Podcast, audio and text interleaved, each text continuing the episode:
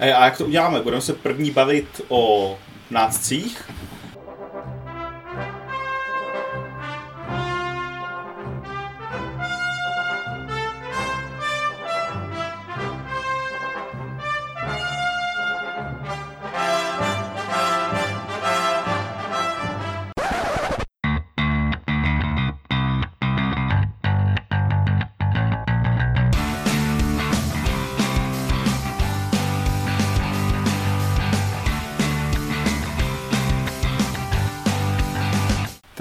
Dobrý den, odpoledne, večer, kdykoliv nás posloucháte, vážení posluchači. Eh, vítám vás u dalšího dílu Deskoherní inkvizice, Deskoherní inkvizice. Dnes je tady s vámi Dan. Iva a náš host. Elven, čau. Elven neboli Michal Štach, ale možná ho znáte, no hodně dneska moje příjmení, a možná znáte asi spíš pod, tím, pod tou přezdívkou Elven, a to hodně z pravidel Uh, hej, od Czech, Czech Games Edition jsem se díval tak na matku, co mám, co mám doma, tak jsem tě viděl v Lete Jamu mezi, mezi testy jako hlavního testera Pulsaru 2849 a nebo taky v, Sa- v Sanctu, kdy tam si byl uvedený jako jeden člen development týmu.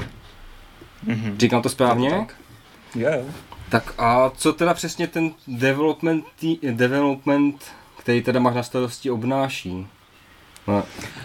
Tak eh, vlastně to je vlastně ta pozice, kdy eh, k nám přijde autor, ukáže nám nějakou pěknou hru, nějaký prototyp, nám se zalíbí ten prototyp a přijde nám fajn, že bychom na té hře chtěli spolupracovat s ním.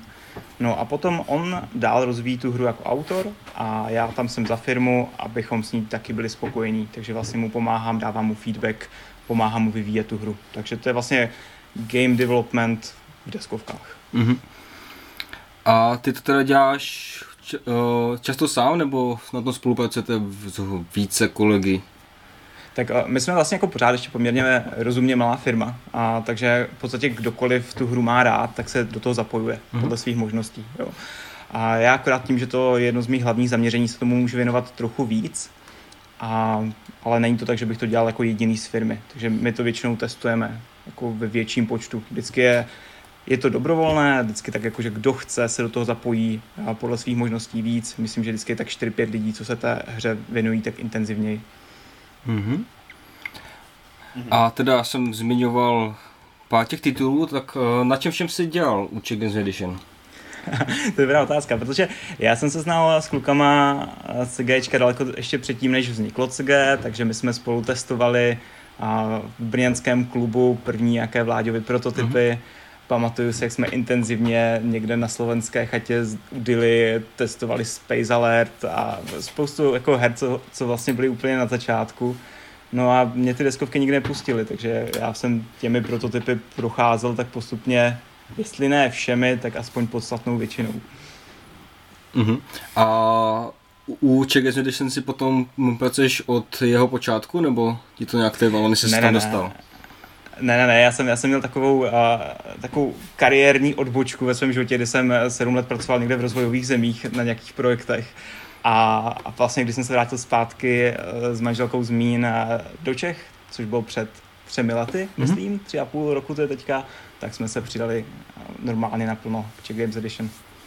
Jo, to sedí, protože jestli se nepletu, tak uh, ten Pulza je 2016, takže to asi byla jedna z prvních her, že? Na které se dělal. Takhle. Je to tak, je to tak. Mhm. Tak Ivane, ty jsi tam měl hodně otázek, vytáhni nějakou, že jsi poctivě připravoval. Pod, poctivě jsem se připravoval, abych nebyl úplně ztracen jako vždycky a nerozvíjel až moc myšlenky. My bychom se v tomhle dílu chtěli věnovat teda vývoj her a z pohledu toho vývojáře. Takže by jsme od tebe chtěli, budu, otázky budou směřovat na to, a, jak takový vývoj probíhá přímo takový ten praktický, mm-hmm. jaké nástroje můžeme používat. Vím, že teďka vlastně v době korony, co jsme se bavili i s Uhlíkem od vás CGEčka, tak se hodně ten vývoj přesunul do onlineu, takže se testuje online. Tak, pojďme se na to podívat, jako jaké jsou ty možnosti, když jsi vývojář, už máš vymyšlenou nějakou hru, máš nějakou myšlenku, že bys ji chtěl někam dotáhnout, někomu ukázat. O tom asi se hodně povídalo v onlineu, ať už na deskofobii nebo v jiných těch. Pojďme se podívat přímo konkrétně na to, už to mám a teďka na tom pracuji, jako ten, ten develop přímo. Mm-hmm. Tak jestli bys to mohl nějak tak jako nastínit a my ti potom do toho budeme s Danem skákat a když nás a budeme vyzubávat takové ty zajímavé věci, které nás zajímají. Tak to zní dobře. No, já si myslím, že co tam bude dobré na začátku hnedka rozlišit, tak je, jak jsi říkal, vývojář. Ono totiž uh, trochu jinak to vypadá z pozice toho vydavatele a trošku jinak to vypadá z pozice toho autora.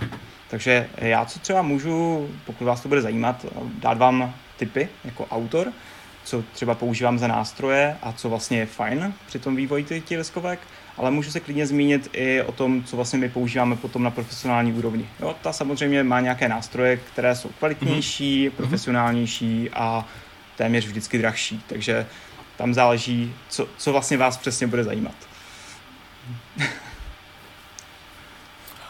takže já to teda specifiku, jsem autor, mám to v hlavě namyšlené, takže první asi co vezmu, tak je nějaký blok papír, něco si nakreslím, načmárám, jak by ta myšlenka měla vypadat a potom mě asi začne trápit, jak ji dostat fyzicky na stůl. Mm-hmm. Takže první okruh toho bude vlastně to výroba toho prvního prototypu. Myšlenku nějakou mám, sepsanou, tak jak to dostat v ten život, abych to vlastně mohl vůbec testovat. A asi vlastně. i, aby to nevypadalo úplně hnusně, aby to se mnou někdo chtěl hrát. To je taky vlastně dobrá poznámka, tak jo, tak na to se, na to se klidně můžeme podívat a to vám můžu dát jako vlastně zkušenosti svoje. Jo? Já ty deskovky takhle do šuplíků si dělám už opravdu dlouho, prostě to je něco, co mě vždycky bavilo a mám některé, jako myslím si, že jsem prošel opravdu větší množství nějakých systémů, kdy jsem se snažil dělat různé, používat různé nástroje, nějak si optimalizovat ten workflow, aby se mi prostě dobře dělaly deskovky. No a v tom si myslím, že každý autor to bude mít trochu jinak. Nemyslím si, že tam je nutně jako správná jediná cesta, ale můžu vám říct, co funguje pro mě. Takže stejně jak jsi říkal Eklpa naprosto správně, já si myslím, že co je nejlepší na začátku, je si sednout s tuškou s papírem. Já teda velice rád používám, vždycky mám nějaké dedikované bloky nějakým projektům, a které vlastně jako mm-hmm. si tam čmárám své poznámky, píšu si tam nápady a já se potřebuju dostat vždycky do bodu, kdy mi to začne na tom papíru dávat smysl. Jo? Ono, než se pustím mm-hmm. do samotného tvorby prototypu, já totiž mám pocit, že v momentě, kdy člověk vytvoří prototyp, který se dá zahrát aspoň trochu do konce, tak už je na tom docela dobře. Jo, že to už je fáze, kdy, kdy už se mu něco povedlo, už se může trošku poplácat po rameni, a, protože srovnat si ty myšlenky a, a dosáhnout ideálně toho pocitu z té hry, které na začátku si tak člověk vytyčil, tak to je docela, to je docela proces. Takže já, co udělám, je přesně tak, vezmu... Jo, mě, No, povídej. ne, mi to zase taky napadlo, teďka jsem taky na něčem jako dělal. Mně ještě potom akorát přijde ten uh, krok uh, toho, se píšu to na papír a toho prototypu už na stole, že je to taková ta cesta, aspoň pro mě, že už se mi špatně jde jiným směrem. Jo, že už to dostanu na ten stůl, tak už je to nějakým způsobem strašně moc dané. V úvozovkách potom jako na konci je to vždycky jiná hra, ale že už jako se odklešním od těch ostatních věcí, že už jsem si z těch deseti nějakých jako verzí, které mi dávaly smysl, nedávaly smysl, vybral tu jednu, kterou budu pokračovat. To jako asi je zase hodně individuální. Já si myslím, že a záleží na té fázi, jakože, jak, nebo hlavně se záleží na tom, jak velká je ta hra, jo, jak, jak moc se bavíme o komplexnosti té hry. Tam když se dostaneš do fáze, kdy už máš v podstatě trošku jako jasno, kam chceš žít, tak tím, že začneš zavírat dveře, tak to je vlastně výhoda. Jo? Že ne, když už vlastně víš, za čím jdeš a můžeš si říct, tady z těchto různých deseti směrů tenhle mi vyhovuje, to je, to je, to je vlastně dobrý progres. A, takže ale co já jako dělám na začátku je, že přesně takhle, já si dávám a, dohromady myšlenky, a, já strašně rád začínám vždycky designovat a, od tématu, a, takže si řeknu, co bych chtěl vlastně udělat za hru. Já mám obrovskou výhodu, že my teda jako, jako autoři fungujeme s manželkou dva. Já, já a Mín vlastně, moje žena, máme strašně rádi deskovky a když my nehrajeme, tak designujeme. Takže my hodně často si o tom povídáme. A je to proces v tom povídání, kdy se taky hodně tvoří a baví nás to. Takže dáváme si prostě poznámky z toho, co, co si tak jako řekneme, že bychom chtěli dělat a co nás tak nějak zaujalo A začínáme potom opisovat ty mechanismy, respektive takhle, to, to téma, co jsme si vytyčili, snažíme se najít nějaké mechanismy, které by nám dostali ten pocit ze hry a, na, do toho prototypu. Když tam chceme třeba nějaké tajemství, mm-hmm. tak tam budeme mít nějaké skryté informace. Když tam chceme mít uh, nějakou ekonomiku, tak se zamýšlíme nad tím, jak, jak by ty zdroje byly na sebe navázány a tak dále. Mm-hmm. Uh... Ty jsi, vím, že jsi to myslel jinak, ale ty jsi řekl, že se snažíš na to te, eh, k tomu tématu opisovat mechanismy. Děláš to třeba někdy tak, eh, že jako fakt opisuješ, se podíváš, jo, super, super feeling měli třeba Burgundy, chtěl bych něco podobného. Tak co, jaký mechanismus tam je? Je to fakt, že bys to takhle jako vypůjčoval konkrétně?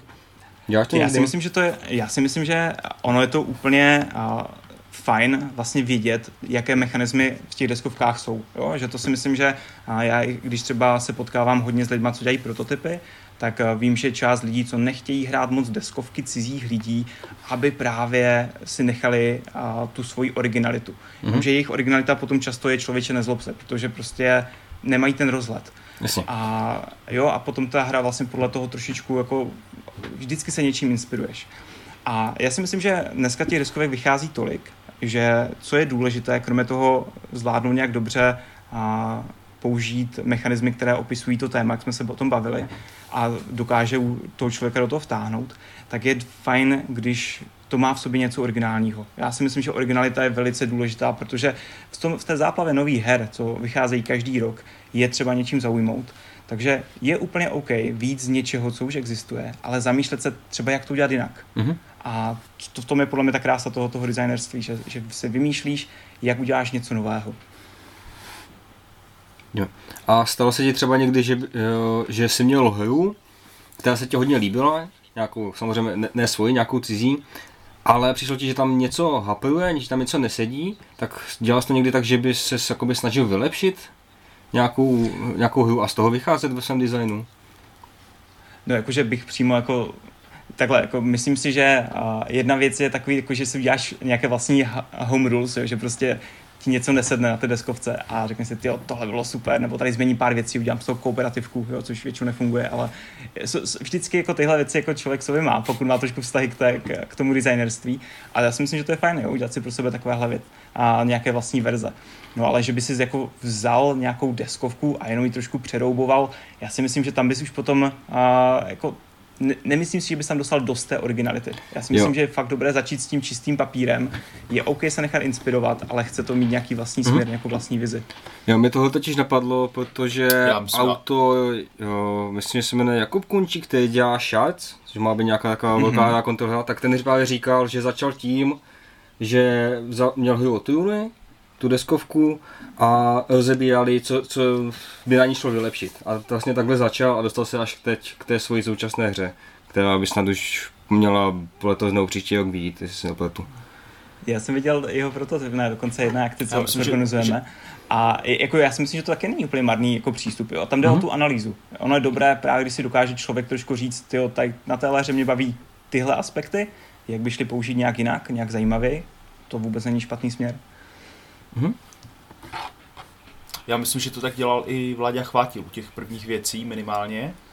A tuším, nějaká historka byla, že Grenland vlastně, že se mu líbili osadníci, tak chtěl nějaké tradování těch surovin a líbilo se mu dračí zlato, což bylo rozdělování surovin mezi hráče a na tom základu vlastně postavil ten Grenland. Mm-hmm.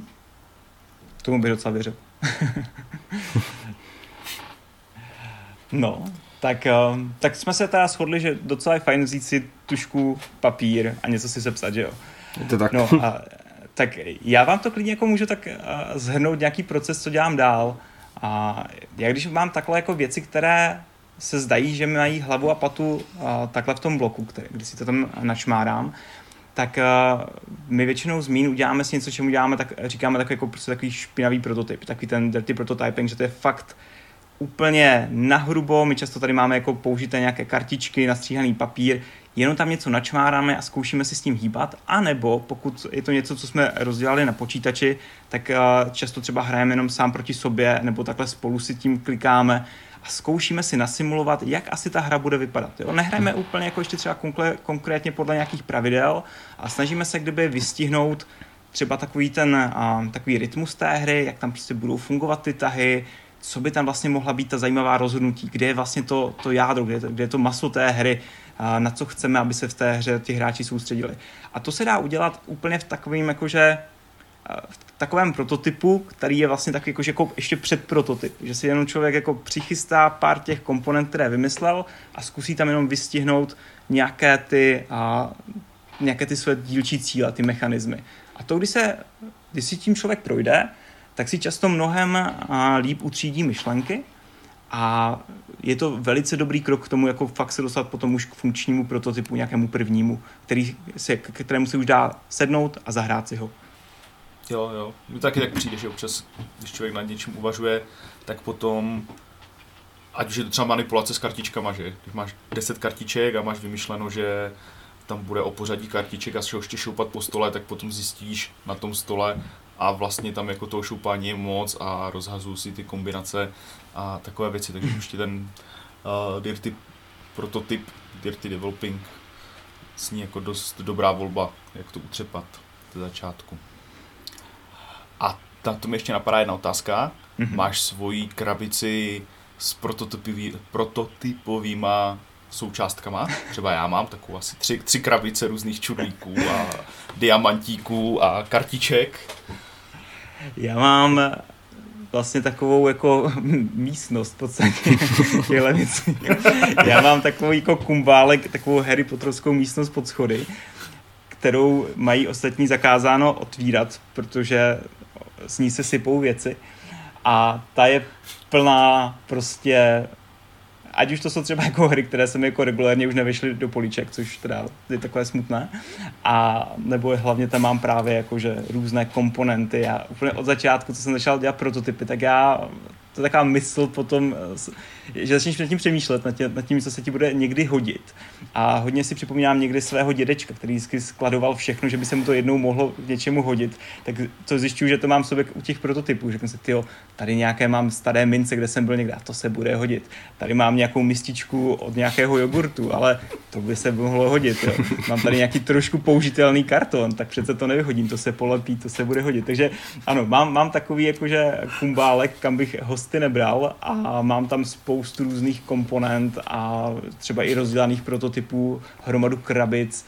No a vlastně od té doby, co jako jsem v CG, tak se to ještě jako zhoršilo, protože člověk má větší přístup k těm různým surovinám, takže tam těch rozdělaných uh, prototypů mám opravdu hodně. Takže já tam nevím, co s tím ještě budu dělat, ale když děláme na, na různých prototypech, tak já tam mám a v podstatě člověk jak verzuje, tak jako v té digitální podobě je to takové jako jednoduché ukládat si ta data, ale já tady mám nějakých šest krabic Sankta a v různých fázích rozdělání, jo, stejně tak půl zdady tady mám a člověku se to jako nechce úplně vyhodit, protože si říká, ty komponenty na něco použiju.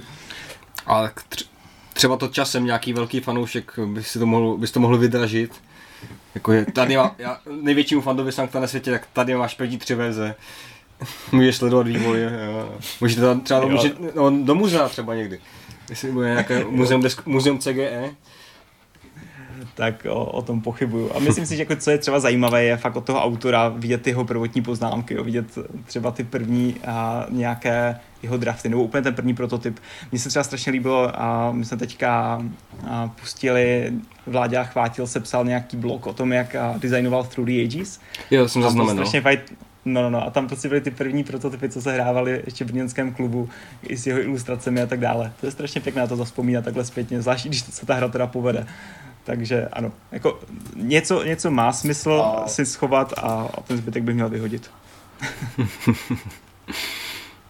jo, a jako, jako autor třeba procházíš tyhle blogy, ať už třeba od Trvíčka, myslím, že Bruno Katala taky dělá nějaký svůj blog v rámci vlak na, na Board Game Geeku. Je pravda, že to je něco, co mě jako baví, a, ale mám na tom poměrně málo času, takže já jako spíš než ty designerské bloky, já třeba strašně rád si pročítám a informace o nových hrách, jo? že fakt mě to jako baví, jako se dívat na recenze, číst si pravidla, ale jakože přímo tady tyhle nějaké designerské jakože náhledy do kuchyně, spíš jenom když se to někde na to narazím na, na BGG, že to je prostě na přední stránce a je to autor, kterého mám rád a který si to přečtu, ale ne, nehledám to nějak cíleně. A myslíš, že tam člověk může najít nějakou inspiraci?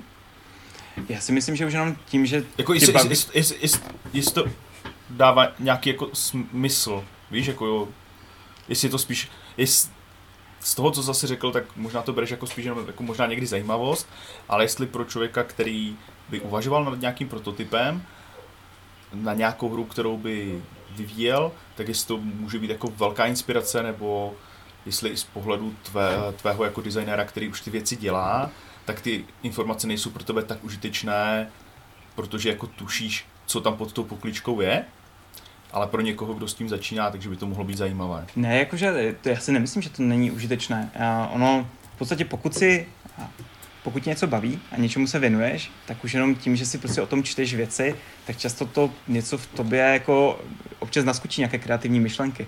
Takže já si myslím, že zvláště pak jako číst se o tom, jak někdo tvořil hru, je hrozně inspirující a, a inspirativní. Takže já si myslím, že to vůbec není špatné, nápad se takhle jako pročíst, jak někdo dospěl od prototypu k cíli. Právě v tomu, že třeba tam i uvidí ten proces, protože já si myslím, že udělat první hru je určitě jako to nejtěžší, jo? ale v momentě, kdy zjistíš, jo, takovýmhle nějakým způsobem se to dá poskládat, tak si myslím, že asi to je pro ty lidi jednodušší. Jo? Já jako zatím mám jako pár her, které se dají hrát na stole a vím, že ta první byla jako dost náročná a teďka prostě nějaké prototypy, co máme další, tak už mám nějaký vlastní systém, podle kterého jedu a už jako kdyby i vidím, kde tam zhruba bude ten cíl, jo? nebo v které fázi toho vývoje mm. jsem. A to si myslím, že když člověk čte nějaký takový designer blog, tak mu to může jako pomoct. Jo? Říct si, tyjo, tohle bych teďka mohl udělat, nebo tady tohle byl docela dobrý nápad, jak to změnil. To jsou všechno super věci. Takže číst, inspirovat se, já si myslím, že to jenom pomůže. Jo, v rámci těch designerů ještě existuje nějaká knížka, tuším, že Petr s ní o ní mluvil v Deskofobii. A zajímavá, tak ji potom hodíme do titulků videa. Právě takové nějaké jako vhledy designerské myšlenky, co kam, jak, jak o tom spíš, spíš takové jako, jak si nastavit ten den a jak přemýšlet o, to, o tom vývoji jako takovém. Dobré, tak jsme u tebe v kumbálu, padají na nás dílky. Co dál? No a teďka jako asi člověk stojí před takovou křižovatkou. Když už má nějaký prototyp, který jako aspoň má podle něho hlavu a patu, a to je jinak je taky docela umění, a být schopný si přiznat, tohle asi nikam nevede a, a ne, nezůstat ponořený v nějaké slepé větvi příliš dlouho zbytečně. Ale pokud máš pocit, jako, že si na stopě něčemu fakt dobrému, no tak teďka by to chtělo začít to zkoušet. Jo? Dotáhnout ten prototyp do, hra, do nějaké podoby, kdy potom to můžeš vyzkoušet i s dalšíma lidma. A tam... Mhm. Já ti, no? Jestli můžu, skočím ti do toho. Jak je to, jak je to s pravidlama?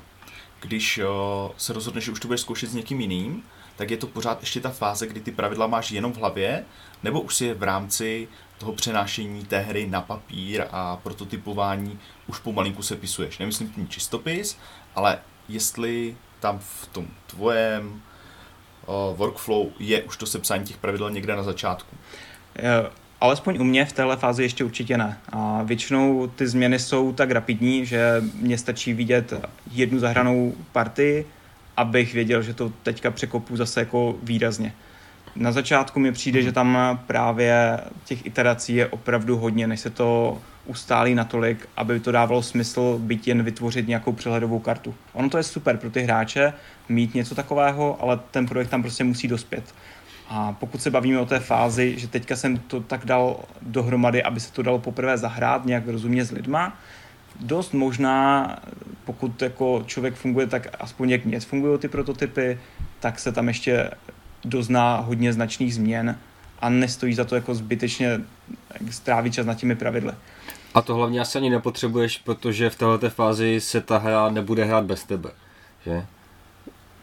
Tak, jo, já to si myslím, že to, je taky důležitý my... Eh, rozměr, že vlastně v té chvíli ty u toho určitě chceš být, u toho testování, protože můžeš dostat uh, třeba od nějaké testerské skupiny nějaký feedback a tak, ale nic uh, nevynahradí to, že u toho stojíš. Kromě toho, že prostě dostaneš nějaká data, třeba i kdyby to sbírali jako poctivě, že ti třeba pošlou nějaký game log, jak, jak co hráli, mm-hmm. tak ty, ty potřebuješ tam vnímat mnohem víc, potřebuješ vědět, jak dlouho jim trvala třeba některé fáze té hry, u čeho se bavili, u čeho byly emoce, kde, kde během té hry se zasekli, co jim nebylo jasné. A to, to prostě nedostaneš nikdy tak kvalitně, jako když u té hry si a vyloženě to pozoruješ. Já když tohle dělám, tak já se snažím vždycky být mimo tu skupinu, nehrát s nimi, jenom jim to vysvětlit a pak už jako jsem plně ponořený do toho, že se snažím střebávat, jak to na ně působí a jak ta hra funguje. Mm-hmm.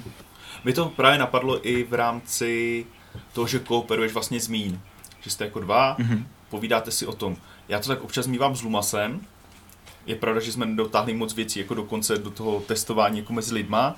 A dost často to vypadá tak, že mu volám a řeknu, hej Lumas, tady tohle, tady by si mohlo tahat z pitlíku něco, takže to je úplně ten nejranější věc. A potom je úskalí vlastně toho, jak předávat ty informace tomu druhému, ze kterým to vymýšlíš. Ale tak to předpokládám, že u vás v tom úskalí není, když spolu z žijete.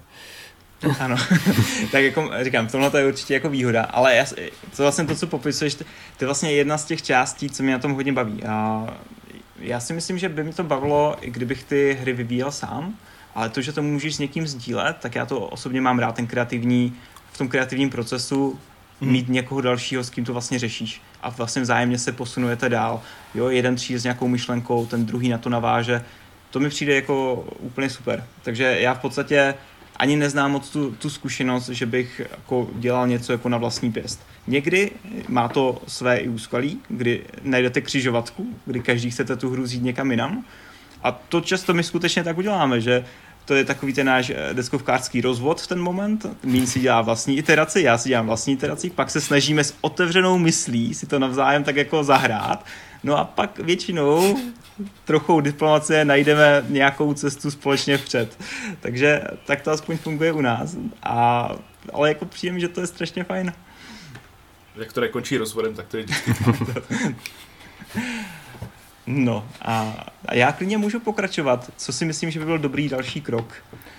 A mm-hmm. Já si totiž myslím, že potom člověk přijde do takové fáze, kdy často, kdyby měl dělat ty prototypy dál tak, že si každou kartičku nějak zvlášť designuje, to se klidně můžeme i pobavit, a co mi přišlo za ty roky jako docela dobré i softwarové nástroje na to, tak by se z toho zbláznil, nebo respektive přijde tam při těch větších hrách už nechuť, jo? že kdyby to byla taková hra, kdy si člověk fakt ručně píše každou kartičku a má jich tam 50 a po každé partii zjistí, že polovina z nich nefunguje, tak to bere hromadu času a je to demotivující.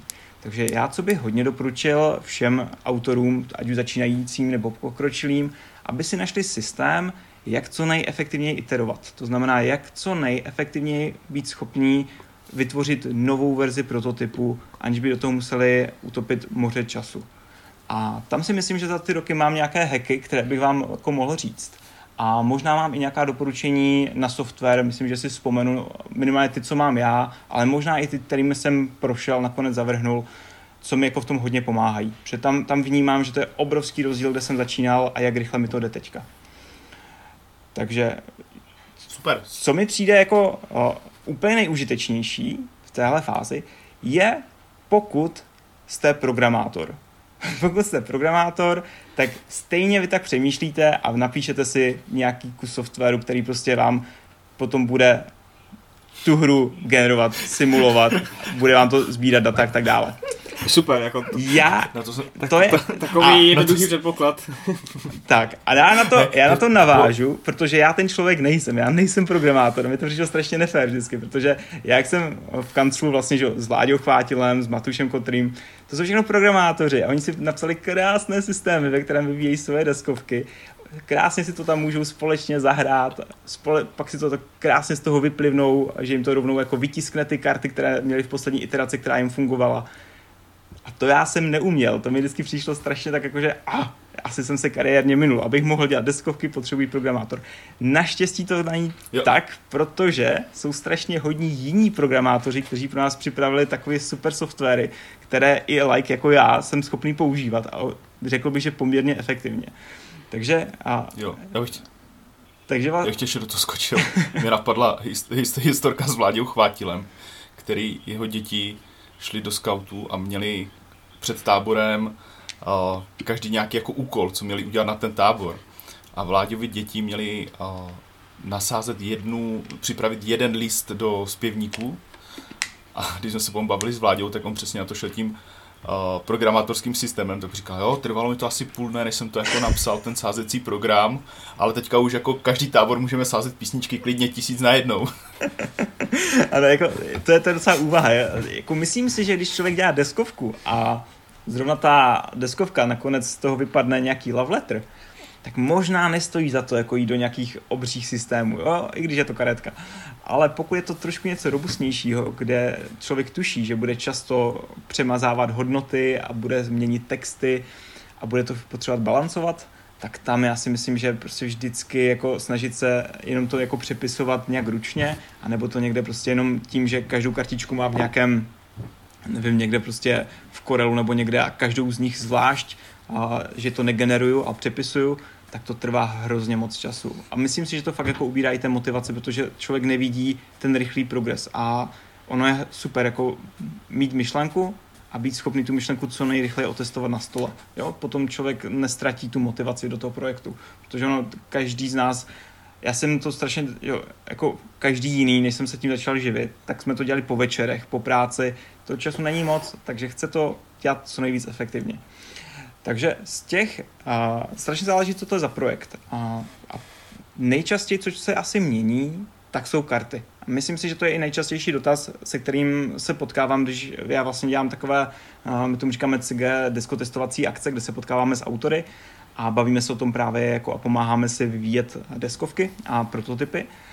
A právě to sázení karet a jak to udělat efektivně, to je jeden z nejčastějších dotazů. A já na to používám Nandek, což je hodně už jako dneska bych řekl, aspoň mezi deskovkáři známější systém. A klidně vám taky potom pošlu nějaké odkazy. Jo, my to pak dáme do jako... popisku někam, ať se Super. to můžou diváci, posluchači se na to klidně podívat i v průběhu. A ten nádech je poměrně robustní a naštěstí má taky za sebou poměrně aktivní komunitu. Ono je už to starší software, ale jako myslím si, že to za těch, já myslím, že on to vyvíjí snad už 10 let, možná víc dokonce. A že to dotáhlo do fáze, kdy díky té robustnosti možná není tak jednoduché do toho nastoupit, ale na YouTube jsou docela pěkné tutoriály, jak jednoduše a v podstatě generovat nějaké karty, myslím, že se člověk prostě během dne naučí úplně v pohodě a na, ušetří mu to výhledově hromadu času. Protože já co vlastně dělám, zrovna teďka máme rozpracovanou jednu hru, která má v sobě karetní systém poměrně robustní, tak v podstatě vlastně všechno, co mám v té deskovce, jsou Excelové tabulky. A to je hodně užitečné. Já se v podstatě, když se člověk nad tím zamyslí, tak ono v podstatě za každou deskovkou víceméně jako stojí nějaká Excelová tabulka. Je dobré eh, takhle i pracovat, aby člověk měl přehled, jak věci a na sebe navazují. Myslím si, že v tom Excelu člověk dokáže už hodně věcí předbalancovat, že nemusí potom jenom na základě výsledku partií snažit se tam ubrat jedničku a tam přidat pět, jo, ale že to fakt jako vidí, co má jakou hodnotu a jak to eh, k sobě patří. No a já si takhle v tom Excelu napíšu hodnoty, napíšu si tam uh, názvy karet, napíšu si tam cesty k jednotlivým obrázkům, které tam chci dát, potom vlastně kliknu jedno tlačítko a mi to vyplivne nový balíček karet, který se mi navíc poskládá ještě pěkně na stránku, abych to mohl jednoduše z A4 vytisknout. A to mi přijde úplně super, že to někdo udělal takový, je to freeware, je to zdarma, takže jako za mě určitě Nandek je úplně výborná volba. Existují samozřejmě další tooly a já vím, že kdysi dávno jsem třeba rád používal i třeba a, myslím, že to Magic Set Editor jmenuje, jo, protože Magikáři to je obrovská komunita, takže ti samozřejmě si taky rádi vyrábějí karty, takže pro takové ty jednodušší operace, tak tohle je možná ještě intuitivnější cesta, jak si vyrobit si kartičky a to je zaměřeno primárně na Magicy. No a v tom se jako pracuje, tohle jsou prostě systémy, které jsou zdarma a jsou podle mě úplně výborné a naprosto stačí. A já vlastně díky zrovna jako tomu Nandeku jsem schopný skoro dělat to, co právě ti programátoři, protože jsem schopný poměrně efektivně iterovat a to si myslím, že je to základní na tom, aby, aby prostě člověk se posunoval vpřed. Tak. Dobře. Super, to je nějaké sázení karet. Uh mě k tomu napadá potom zpracování těch dat, ale to se k tomu asi dostaneme i později, takže pokud tam máš ještě nějakou návaznou myšlenku, co se týká těch fyzických komponent a nalévání dat, tak klidně pokračuj. Ale po... ne, ne, lhal bych, kdybych řekl, že by mám před sebou takovou úplně jasný jako road plan, kam to chci dostat, jo? ale můžu vám takhle jako házet nějaké užitečné náhodné myšlenky, které ke mně přicházejí. Co třeba jsem zjistil, že je strašně fajn a tak to už budeme dva. tak když, když člověk chce, takže, tak se zamyslíme nad těmi komponenty. Dejme tomu, že nějaké kostičky, knoflíčky, žetonky, to prostě někde pozbírá, jo? To, to prostě někde na nějakém fléru si koupí nějaké korálky nebo najde z nějaké uh, dohrál Pandemic Legacy a zbyly mu kostky. To je všechno super, to se všechno pozbírá, to se hodí.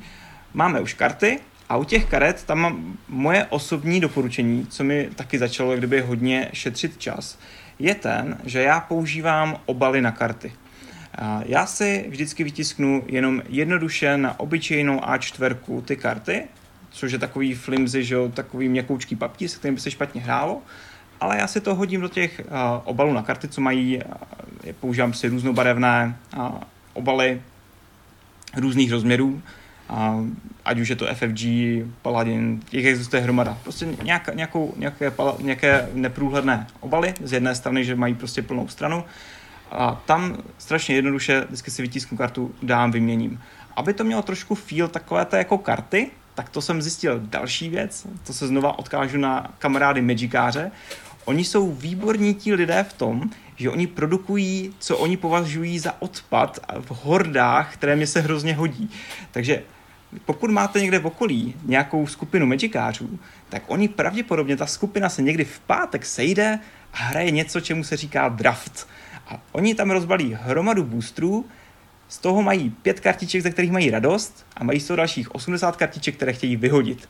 A to jsou kartičky, které jsou super pro nás, co děláme prototypy, protože já vždycky eh, od nich vyžádám si, já mám tady krabici, mám tady asi tisícovku věcí, co chtěli hodit někam do sběru a, a to si myslím, že se žene jako kdokoliv, jo? že fakt jako myslím si, že ta magikářská komunita skutečně produkuje hodně těchto karet, které prostě vyhazuje a přijde mi to hrozná škoda, protože ta kartička vypadá pěkně. Takže kromě toho, že se s tím dá hrát uh, Magic tak, jak ho hrávám já, na takové to úplně jednoduché úrovni, tak se s tím dá udělat to, že se s tím vystuží karta. Což zní teda jako barbarsky, jakože chudá karta tam jenom jako drží tvar trochu, ale je to lepší, než kdyby byla vyhazená, takže já tak jako mám vždycky pocit, že zachraňuju kartičky. Takže to je další věc, co já dělám, že si vždycky vezmu obal karty, dám do toho Magic a na to si vytisknu prostě kartu, kterou potřebuji do svého prototypu. Já fakt, já, já mám takhle doma asi 500 kartiček z Pokémonu, co jsme ještě hrávali, když, když jsme byli malí s bráchama. Nevím, co s tím, tak ti to možná někdy pošlu, ať, tomu, ať tomu vdechneš druhý život je fakt, že někdy to lidi trošku těžce nesou, protože na některé hry nepoužiješ úplně přesně těch 63 na 88 mm kartičku, jo. Potřebuješ třeba takový ten, ten euro obal, ten červený, který je poloviční, takže já toto tu Magicovou kartičku střihnu. A to už je taková lehká hereze, kdy, když člověk zjistí, že hraje z pozůstatky Magiců, které jsem já tam prostě rozstříhal, tak, tak mají na mě lidé různé názory. Tak proto se lidi pořád... hrát ty legacy hry, že, že tam zachráníš kartu před uh, uh, roztrháním ve hře a pak si je rozstřihneš doma. To už asi nikomu vadit nebude. Tak, tak, takže ano, já, já to pořád tak jako vnímám, že, že vlastně jsem dal té kartě ještě trochu šanci si aspoň chvilku zahrát, než, než už úplně odejde do, do sběrného nebe. Takže to, to je tak, co já vlastně dělám s kartičkama a to mi funguje poměrně pěkně. A kromě toho, já vždycky jak iteruju, to je docela někdy zajímavé, jak někdy jsem líný vyhazovat ty předchozí verze, že to tam jenom jako hustím za sebe, tak je taková archeologická práce, když potom víme z toho obalu člověk nějakých 12 papírků, tak ty papírky si taky nechávám, protože ty se právě strašně hodí na takový ten úplně úvodní prototyping, že prostě mám už nastříhané kartičky, můžu si na ně napsat cokoliv, hýbu si s tím jednoduše, takže takhle vlastně to je karty v tomhle mi fungují velmi dobře a jsem s tím spokojený. Mm-hmm. No, další část často bývá karton. Jo. O, oni ty finální deskovky vypadají úplně úžasně a já jsem viděl hodně lidí, že si třeba o, nějakým způsobem snaží v tiskárnách tisknout na plotrech na tvrdý papír ty své prototypy. To je hodně náročné finančně. Jo. Přijím, že to poměrně drahé. Není to špatná cesta, pokud člověk chce jako třeba už představit nějaký pěkný prototyp uh, vydavatelství, ale přijde že v takové rané fázi, co funguje velmi dobře, je koupit si zase balíček a čtverku uh, samolepky. To se prostě, to se prodává po paklech, 100 listů klidně, kdy člověk prostě má samolepku, dá to do tiskárny, vytiskne se na to, co chce, odlepí to a přitápne to na nějaký tvrdý papír. A najednou má prostě kvalitní cardboard, se kterým se dá pěkně hrát, vypadá to pěkně, má to tu kvalitu toho kartonu, který známe z deskovek a to myslím, že docela posune jako vpřed zase ten prototyp. Když už... Jo, to si myslím, že i v, kopi, v kopi centrech uh, ta služba, ať si úplně neníčíš jako doma tis, tiskárnu, tak uh, potom u těch barevnějších, to si myslím, že se vyleze třeba do 30, 30 kaček za, za A4. Tak, no, jako říkám, ale myslím si, že když to tiskneš jako doma, takhle prostě přes ty, ty samolepky, tak na těch samolepkách je další pěkná věc, a, že já třeba co používám taky docela s oblibou, a ono se tomu říká, jak se tomu říká, jsou to takové nějaké jsou to prostě taky dopisní se, štítky? Jsou to, ano, jako, je to v podstatě jako dopisní štítky. Oni se prodávají v různých tvarech. A, a ty mi přijdou taky strašně fajn. Co to, má pocit samolepící štítky, když to člověk jako zkusí jako najít si někde. A samolepící štítky těch existuje hromada barev a tvarů.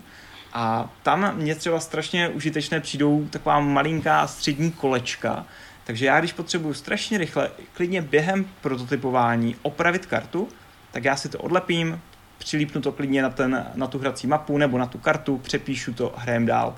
Takže to je takový jako strašně jednoduchý způsob, jak to prostě fixnout.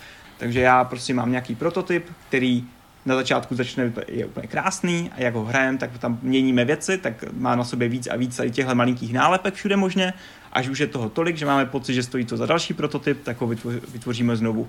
Jo, ale myslím si, že než abych udělal dvě menší změny a hnedka šel tisknout znovu, to je zase škoda, ztráta času, ztráta peněz, ztráta papíru, tak tady tyhle nějaké malé samolepky jsou na to strašně fajn. No a stejně tak funguje, když si tu velkou samolepku člověk rozstříhá, na co jenom potřebuje. Mm-hmm.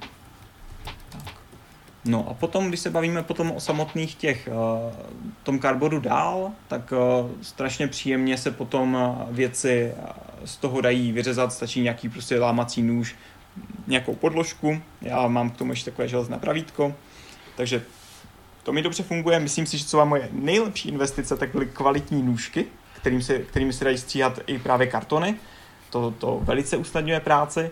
A vím, že hromada lidí na stříhání karet používá různé řezáky, takové ty, takové ty gilotiny, nebo takové ty jakože věci, které vám místo toho, aby se stříhali nůžkama, tak skutečně rychleji to nařežete. Mně to nefunguje, já mám pocit, že jsem v tom málo precizní a já co těma nůžkama mám pocit, že zvládnu rychleji, ale to, to vím, že hodně kolegů to jako používá. A je fakt, že s tímhle vybavením, takhle jak jsem, tak si myslím, že jsem schopný jako udělat prototyp, se kterým se dá jako pěkně příjemně hrát a jako v podstatě mi k tomu nějak nic extra nechybí. Jo, často mám tady nějaké prostě komponenty, když se člověk dostane někam do Esenu, tak tam je strašně fajn, že se dá koupit v takovém krámku, se vždycky právají dřevěné komponenty na váhu nebo na kusy. A tam to je strašně fajn se nakoupit nějaké věci, ale stejně tak se dá koupit nebo použít téměř cokoliv, jo, místo panáčků nebo z nějakých starých her. Takže to mi, to mi přijde jako, že takováhle výbava nějakého základního kutila, tam už jde skutečně jenom o to, jak pěkně má vypadat ta deskovka mm-hmm. a ten prototyp. A to si myslím, že to je vlastně samostatná kategorie, že vlastně, co se čisto, často lidi jako ptají, jak vlastně pěkný by měl být prototyp. Tak, to, je, to, je, to se určitě taky ptáte, že jo? určitě jo. Protože to, to, je, to, to je docela se zeptat, jo? jak pěkný no. má být ten prototyp? Já si myslím, že na to samozřejmě není úplně jednoduchá odpověď, protože on ten prototyp skutečně nemusí být geniálně vypadající, on nemusí být úplně polišnutý, protože prostě je to prototyp a vydavatel to ví a on spíš potřebuje skutečně z toho být schopný a uchopit, co je na té hře jedinečného, úžasného a ty grafiky, co tam, jako, co tam máte, nějaké ilustrace nebo tak, tak on dost pravděpodobně nepoužije. Jo? Takže jako třeba domluvit se s kamarádkou, s kamarádem, aby vám to odilustroval, jako dá se to, ale přijde mi, že často to je dost vyhozená snaha. A takhle jako prostě, protože ten potom jako to vydavatelství si najme své vlastní grafiky a udělá to potom v profi kvalitě. A je to možná trošku ztráta právě energie tímhle směrem. Mm-hmm. Současně si nemyslím, že je úplně dobrá strategie mít prototyp úplně hnusný, jo, že prostě něco jenom načmáráno. Protože dneska já si myslím, že to není úplně až tak oblíbená činnost a je to v podstatě strašně taková pěkná služba od našich kamarádů, co jsou schopní si a ochotní s náma zahrát ten prototyp ještě nedodělané hry. Oni vědí, že jdou do něčeho, co asi nebude ještě úplně úžasný zážitek a bylo by fajn, kdyby si to mohli aspoň trochu užít. Takže i kvůli tomu já se většinou snažím a to trošku připravit aspoň do takové podoby, aby to bylo trošku koukavé, ale říkám, nestrácet s tím zbytečně čas, protože při tom, jak já vlastně procházím často prototypy, co k nám přicházejí, často mám jako ty nejtěžší pocity, když uvidím úplně vymazlený prototyp, který mi někdo přinese. Protože to já vidím, že ten člověk do toho narval hodiny času a o to bude těžší pro něho slyšet, že třeba některý aspekt té hry není úplně ještě vylazený a bude potřebovat změnu. Jo, a to vím, že jsem jako fakt za ty roky jako prošel jsem prototypy, které byly nejenom jako kartony, jo, že to bylo třeba jako, že vyřezáváno z dřeva, že tam byly úplně jako, to bylo skoro jako, že dědictví, některé komponenty to bylo tak jako vymazlené, protože ten člověk do toho prostě dal strašně moc srdce, energie a času. Ale prostě bylo to ještě v takové jako příliš brzo to na to takhle polišnout a spoustu z toho potom se muselo stejně předělat, vyhodit, anebo právě ten člověk to nějak nepřenesl, že by to prostě musel ještě nějak dál posunovat. Mm-hmm. Uh, mě teď napadá, uh, když třeba tvoříš karty, používáš tomu, máš k tomu nějakou databázi obrázků třeba, které stahuješ od někud. Já vím, že občas to bývá na Humble Bundle, že se dají koupit jakoby balíčky, mm-hmm. ikonek a, a ilustrací. Máš na to takže nějaké typy? Určitě, jakože můžu vám určitě dát pár tipů a ano, je fakt, že jsem si taky na Humble Bundle, tam byl nějaký fantasy game dev bundle koupil a vůbec toho nelituju.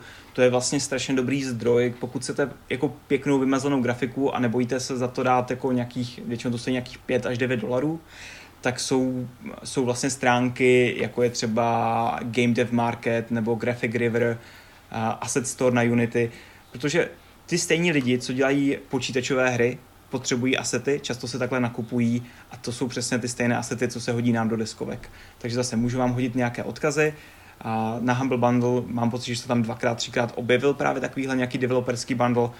Koupil jsem si ho, vůbec toho nelituju. Úplně to bylo super. Do dneška, mm-hmm. když dělám prototypy, tak já tam mám prostě, mám tady složku, kde mám asi tři tisíce ikonek, nějakých fakt pěkně ilustrovaných. Podle toho, co mám za hru, si zvolím žánr, vylovím si z toho prostě různé mince, brnění, meče, jo, a prostě použiju něco, co se mi k tomu hodí, k tomu tématu, jak bych to chtěl asi směřovat a vypadá to fakt pěkně a je to, je, je to příjemné. Ale není to nutné. Není, ne, to je právě jako ta krása, že není nutné a, za to utrácet peníze, protože existují úplně super stránky. Moje nejoblíbenější jsou asi game-icons.net a tam je, já nevím, jestli 3000, 4000 ikon a je to často zaměřeno právě na, to, na ty, pro ty game developery, takže tam najdete různá kouzla, zbraně, různé měny, zvířata, zlodě, cokoliv si člověk vůbec namane, příjemně se v tom vyhledává. Jsou to uh, PNG, to znamená, že to je to, co chceme, že to je, prostě má to průhledné pozadí, člověk si dokonce může navolit, jakou tu má mít barvu, stáhne si to s tama zdarma, úplně super stránka. A takových existuje ještě víc, zase uh, zkusím si dělat poznámky, nebo, nebo si to potom poslechnu, co jsem všechno nasliboval. Dávám potom odkazy. S tama já strašně rád čerpám na to první testování, já si myslím, že ty game icons jsou na tom třeba úplně výborně, že je to zdarma, najdete to tam, je to mnohem jednodušší, než se snažit všechno si vytvořit sám. Já nejsem nějaký profi grafik, já nejsem ani amatérský grafik, takže prostě pro mě něco nakreslit zabere čas, jo. Občas je to nutné, občas prostě nenajdu přesně to, co bych potřeboval, ale z 95% to prostě najdu, je to tam, je to tam zdarma, použiju to a vypadá to dobře. Navíc to vypadá unifikovaně, jo? že když to používám z toho jednoho zdroje, třeba ten GameIcons.net, tak prostě ta hra vypadá, že prostě patří to všechno dohromady. Není to každá ikonka jin, jin, jiný, každý pes jiná ves, takže to, to můžu doporučit. Mm-hmm. Mm-hmm. A myslím si, že ještě, když je ten doplním, kdybyste ještě hledali, a můj oblíbený tvůrce jich je víc, taková parta, jmenují se Rexart, dělají moc pěkné ikony. Ty jsou už prokreslené, jsou černobílé a jsou většinou placené, ale myslím si, že mají taky nějaké peky, prostě 100-200 ikon zdarma, takže na to se dá taky podívat. Mm-hmm. Takže uh, máme prototyp, který doufáme, že není úplně odpudivý. Už jsem ho testoval s, s pár kamarádama. Uh, třeba jsem se s nimi dostal na nějakou testovací akci. Kdy je ideální chvíle dostat se oslovit nějakého vydavatele? To už těžko naťukl, ale... Mm-hmm. To je docela složitá otázka. A tam vlastně kvůli tomu, že jsem vnímal, že tohle, že to není jednoduché. A jako pro mě, já, já jsem jako hodně pišný na to, jak dobré hry v Čechách vznikají a na Slovensku. Jo? Já, to je taková věc, tak, vnímám to jako náš takový národní sport. A já hrozně fandím autorům deskovek. Takže a, vnímal jsem, že tohle je dost náročný krok a i kvůli tomu jsem začal organizovat víkendovky, kde se jako autoři potkáváme a navzájem si hrajeme ty prototypy a testujeme, dáváme si feedback a myslím si, že tam prostě je i příležitost na to, aby se člověk jako dostal do fáze, kdy už mu můžeme říct, tohle už stojí za vydání. Třeba ne přímo s náma v CG, ale tady máš nějaké kontakty.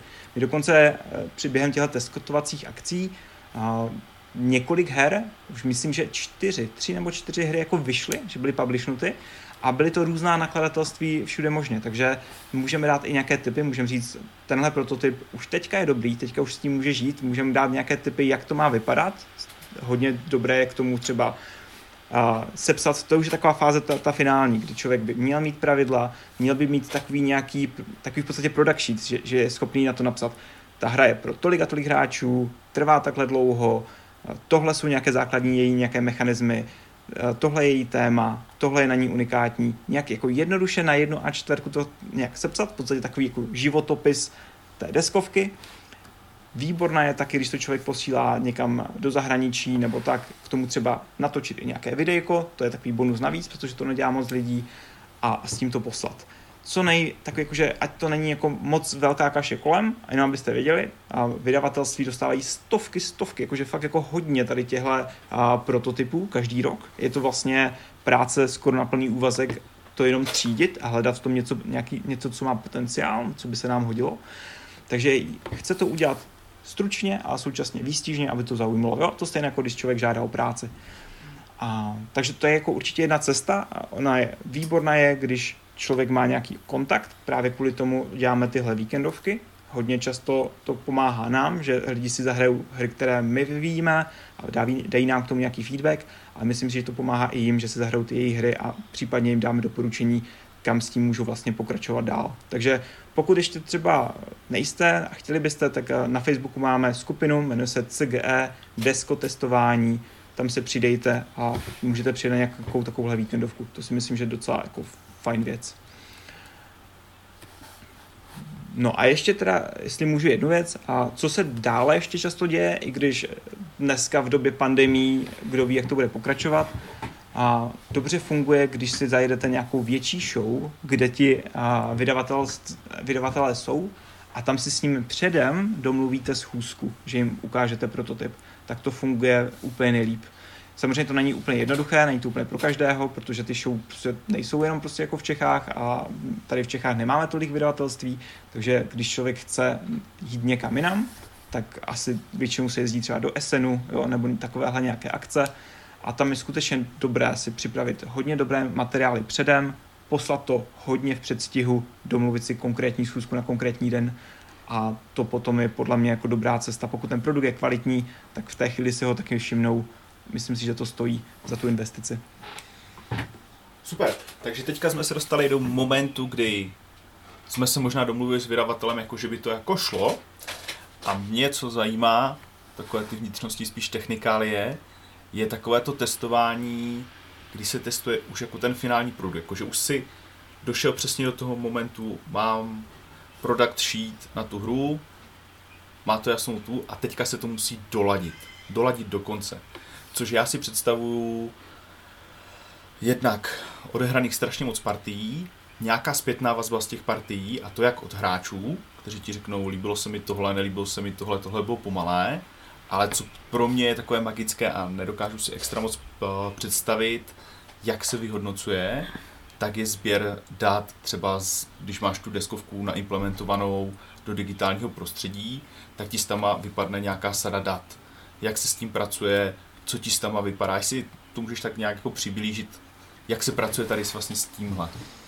No pokud máš skutečně tu možnost, a to si myslím, že má málo kdo a je to hrozně dobré, že máš možnost si to sbírat data takhle z nějakých eh, třeba online testování, tak s tím se zase záleží, co to je za hru jak kvalitní je třeba ten log, který, který jako z toho máš.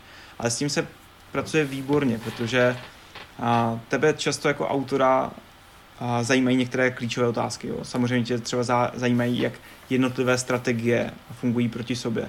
A ty, když se potom podíváš na ta data, jak dopadli kteří hráči, a ty máš do té, protože ty jako autor tu hru hrál prostě stokrát, tak už máš do toho nějaký vhled a můžeš skrz, to, skrz ten log, který z toho dostaneš, poměrně snadno určit, ve většině případů, jestli to ulítlo, tak v čem, jo? Jakože proč ta hra mhm. skončila neobvyklým výsledkem, že někdo tady vyhrál prostě o dvojnásobek bodů, což prostě by mělo být asi jako takové jakože červená vlajka, proč se to stalo, jo? Hrál ten člověk neoptimálně, pokud ano, tak jako kde, je to OK, že tak hrál, to je jako jedna věc. Další věc je třeba, a sbíráš data, jak ta hra byla dlouhá. To se dělá online trošku hůř, ale můžeš tam třeba spočítat počet tahů, jo? můžeš se dívat, jak jednotlivé kola té hry od, ubíhají a tak dále. Jak se hrají, které třeba, dejme tomu, že je to karetní hra, a skutečně a se hrajou všechny karty, používají se všechny karty, nemáš tam z tvých 50 karet 30, co jsou oblíbené a 20, co vždycky tam jako projdou a nikdo si je nepořídí, nezahraje, diskárne je. Takže to jsou všechno věci, které se líp sbírají, když máš trošku víc těch dat a může se na ně takhle v klidu sednout, než když máš jenom vlastně takové jako dojmy z té partie. I ty dojmy z té partie fungují. Jo? Já si myslím, že to je, co jsem říkal na začátku, že být u té partie, dívat se na to, vidět, jak se ti lidi rozhodují a proč, jo? snažit se s nima potom zpětně ještě pobavit o tom, jako, jaký mají z toho dojem, co, co jim přišlo, že je silné, co je slabé na té hře, i různých strategiích. To všechno funguje a je to užitečné. A to, že člověk má jako k dispozici taková ta data z toho, že to sbírá jako na nějakém online systému, já si myslím, že to pořád je spíš výjimečné, že to se neděje úplně běžně, nemyslím si, že to všechna vydavatelství používají, my jsme to taky nepoužívali u všech her, u některých ano, a hodně záleží, jestli to je typ hry, kde to vůbec dává smysl, jo, protože jsou hry, kde prostě stačí, je tam třeba hodně otevřených informací, stačí to jak kdyby sledovat na té desce a dokážeš to zanalizovat mnohem líp, než když je to právě, dejme tomu, zrovna ta karetka, nebo je to něco, kde prostě máš různé strategie a potřebuješ je balancovat proti sobě. Takže jenom, abys věděl, jakože myslím si, že to myslím si, že v dnešní době díky koronaviru možná to online testování se stane běžnější. To vám zase můžu třeba doporučit, na to je hodně dobrá třeba Tabletopie, která v té základní podobě je zdarma a může se tam člověk naimplementovat svou deskovku, může to zkusit takhle zahrát s ostatníma lidma online. To, to stojí za vyzkoušení, i když to jako už je nějaká časová investice. Není to úplně jednoduché, ale člověk nemusí umět nic programovat, protože v té tabletopy to má simulovat eh, ten dojem, že jsme normálně kolem stolu, takže všechny kartičky si tam tahám sám, všechny žetonky si tam tahám kliknutí myší, a, ale je to fajn na to, na to online testování. Ale nesezbírá ti to ta data. Na to, aby ti to sbíralo data, tak musí mít fakt už nějaký robustnější systém a to si nemyslím, že používá se běžně. Když už jsme u té tej, uh, tabletopie a těchhle možná ještě Board Game Simulator, tam si myslím, mm-hmm. že se taky dá nějakým způsobem modelovat. Tabletop Simulator. Nějaké zkušenosti, te, Tabletop Simulator, díky no. dané. Uh, nějaké zkušenosti? No. Nějaké typy? Stejně tak, jak jsme se bavili o těch kartičkách, tak se pobavit tady o těch systémech, které jsou dostupné já si myslím, že si vlastně vyjmenoval dva nejrozšířenější a nejpopulárnější, Tabletop Simulator a Tabletopie. A Tabletop Simulator má víc uživatelů a dá se tam i trochu víc v té hře jakby naskriptit. Já ho teda osobně nepoužívám, nemám s ním tolik zkušeností, protože my jsme se začali před několika lety používat tabletopy, tak je to pro mě známější prostředí a vnímám tam tu výhodu, že tabletopy je zdarma, takže pro mě je jednodušší to, tam prostě někomu to ukázat. Není tam ta nutnost, aby si ta druhá strana pořídila. A myslím si aspoň, že tak to tabletop simulátoru funguje, že by musí mít tu svoji kopii. No a tam vlastně to funguje jednoduše tak, že člověk tam si klikne založí profil, zvolí si tam, že jde do workshopu a tam začne nahrávat jednotlivé asety. To znamená, řekneš, tady mám kartičku, musíš tam postupně nahrát všechny kartičky, řekneš, tohle má být deska, tohle mají být žetony, Všechno to tam naházíš, není to úplně jednoduché, potřebuješ tomu poměrně jako aspoň rozumný, takový jako trošku funkční počítač, protože trošku to chroupá, mám to takové 3D prostředí, ale výsledek je docela fajn, jo? Jsme kolem stolu, vidíme tu hru, jak by asi vypadal na stole, je to poměrně věrné zobrazení toho, A, takže v době koronavirové a pandemické to byl pro nás docela dobrý nástroj, jak testovat a aby se nám nezastavil vývoj. Mhm. A je třeba u toho něco, co si je potřeba dát pozor? U té implementace? Jako některé typy, chvilku to trvá, chce to asi možná schopnu některé tutoriály, um, taky nečekat, že prostě updatenu jednoduše prototyp a jdeme hnedka hrát a domluvit si schůzku, protože často, když se tam nahrávají asety, tak prostě si v nějaké queue, v nějaké prostě frontě, kdy se to postupně ten jejich server jako zpracovává chloupá data a může to trvat, jo. Takže já když udělám nějaký update, tak většinou ho dělám den předtím, než to chci hrát s někým, protože prostě mohlo by se stát, že se mi to nenahraje tak rychle. Jo, někdy to úplně hnedka, někdy to fakt trvá dlouho.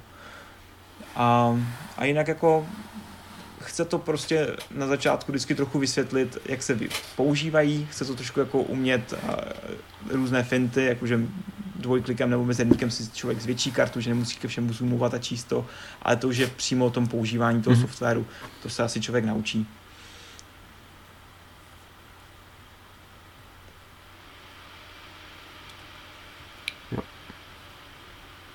Je fakt, že vlastně my jsme to asi není tajemství, že my jsme s tebou taky testovali jednu hru, které se dostaneme a i Ivan to zvládl za chvilku všechno ovládat. není to nic, není to nic těžkého. No, možná řekněte vy kluci, jak to na vás působilo. Jo, konce mi to bylo fakt uh, jako kdyby seděl u toho stolu. Jo? Sice neviděli jsme, viděli jsme se navzájem v okně, ve vedlejším okně, na šestí jsme dva monitory, takže jsem měl jednom, na jednom monitoru Skype, kde jsem viděl vlastně vás všechny, na druhém ten tu tabletopy a jinak, dobře, nemohl, nemohl jsem se na nic sáhnout, ale jinak to bylo fakt jak u toho, jak toho stolu. A to se mi teda líbilo, že tam uh, se dají dělat uh, vlastně magneti- magnetické plochy. Že ti to tam automaticky při, při, přilepí kartu, automaticky ti to tam dá ten žetonek na to místo. To, to mi přišlo hodně hezké. Mm-hmm. To, to je poměrně příjemné. Jako je to o to náročnější to trošku připravit, že vlastně třeba na mapu člověk si musí udělat další obrázek, který je takzvaný jakože magnetický obrázek, kde zvýrazní plochy, kde se mají jak přilepovat které komponenty, ale jako dá se to. Jo? Já si myslím, že většinou člověk, který dělá prototyp, má v tomto srdíčko a má tu chuť to dotáhnout do pěkné podoby. A právě možná ta tabletop je dneska je dobrý způsob, jak třeba i oslovit nějakého vydavatele, domluvit si s ním nějakou Skype session s tím, že mu to tam představíš.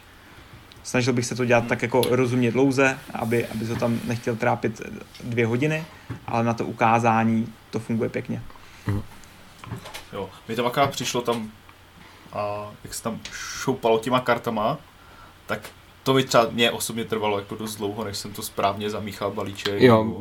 Přiřadil kartičku, kam mělo. Že to bylo takové, jak by řekl Tomáš Marek, trošku fidly, ale Jinak to bylo fajn. Líbilo se mi tam, že si může člověk volit ty pohledy.